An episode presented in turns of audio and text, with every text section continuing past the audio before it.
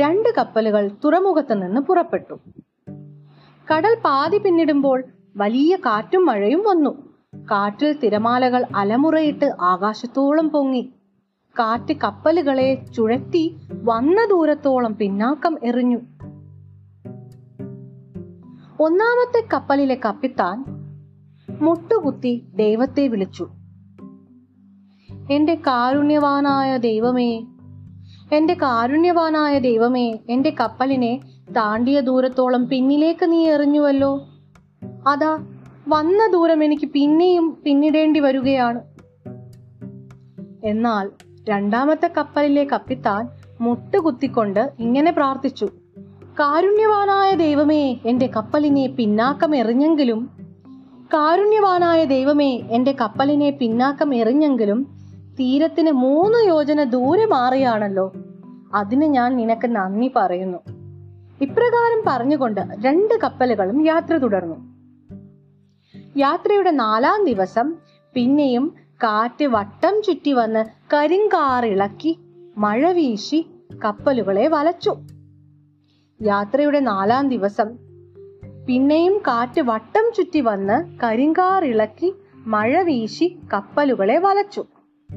ഒന്നാമത്തെ കപ്പലും രണ്ടാമത്തെ കപ്പലും അവർ മൂന്ന് നാൾ താണ്ടിയ ദൂരത്തിന്റെ പാതി പിന്നിൽ ഒരു ദ്വീപിന് വശങ്ങളിലായി വീണു. ഒന്നാമത്തെ കപ്പലും രണ്ടാമത്തെ കപ്പലും അവർ മൂന്ന് നാൾ താണ്ടിയ ദൂരത്തിന്റെ പാതി പിന്നിൽ ഒരു ദ്വീപിന് വശങ്ങളിലായി വീണു. ഒന്നാമത്തെ കപ്പലിന്റെ കപ്പിത്താൻ ഉച്ചത്തിൽ നിലവിളിച്ചുകൊണ്ട് പറയുകയുണ്ടായി എന്റെ ദൈവമേ നിനക്ക് കാരുണ്യം തീരെയില്ലല്ലോ. എന്റെ യാത്ര നീ എത്ര നീണ്ടതാക്കുന്നു. എനിക്ക് തീരമെത്തുവാൻ സാധിക്കുന്നുവെന്ന് തോന്നുന്നില്ല. നീ ദയകെട്ടവനാണല്ലോ. രണ്ടാമത്തെ കപ്പലിന്റെ കപ്പിത്താൻ മുട്ടുകുത്തി നിന്നുകൊണ്ട് ദൈവത്തോട് നന്ദി പറഞ്ഞു. ദയയുള്ള ദൈവമേ ഈ മൂന്ന് ദിവസത്തിൽ പാതി നീ നൽകിയല്ലോ. ഞാൻ കൃതാർത്ഥനായിരിക്കുന്നു. മൺസൂൺ കാറ്റ് വീശി. പിന്നെയും എട്ടാം ദിവസം കപ്പലുകൾ ഒന്നാം ദിവസം പൂർത്തിയാക്കി കണ്ട തുരുത്തിന് വശത്തേക്ക് പിന്തള്ളപ്പെട്ടു.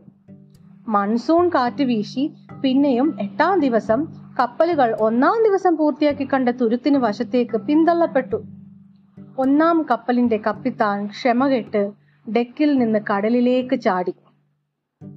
രണ്ടാം കപ്പലിന്റെ കപ്പിത്താനാകട്ടെ മുന്നോട്ടുള്ള യാത്ര മാത്രം ചിന്തിച്ച് കാറ്റിന്റെ കോൾ നോക്കി ഇരിപ്പായി.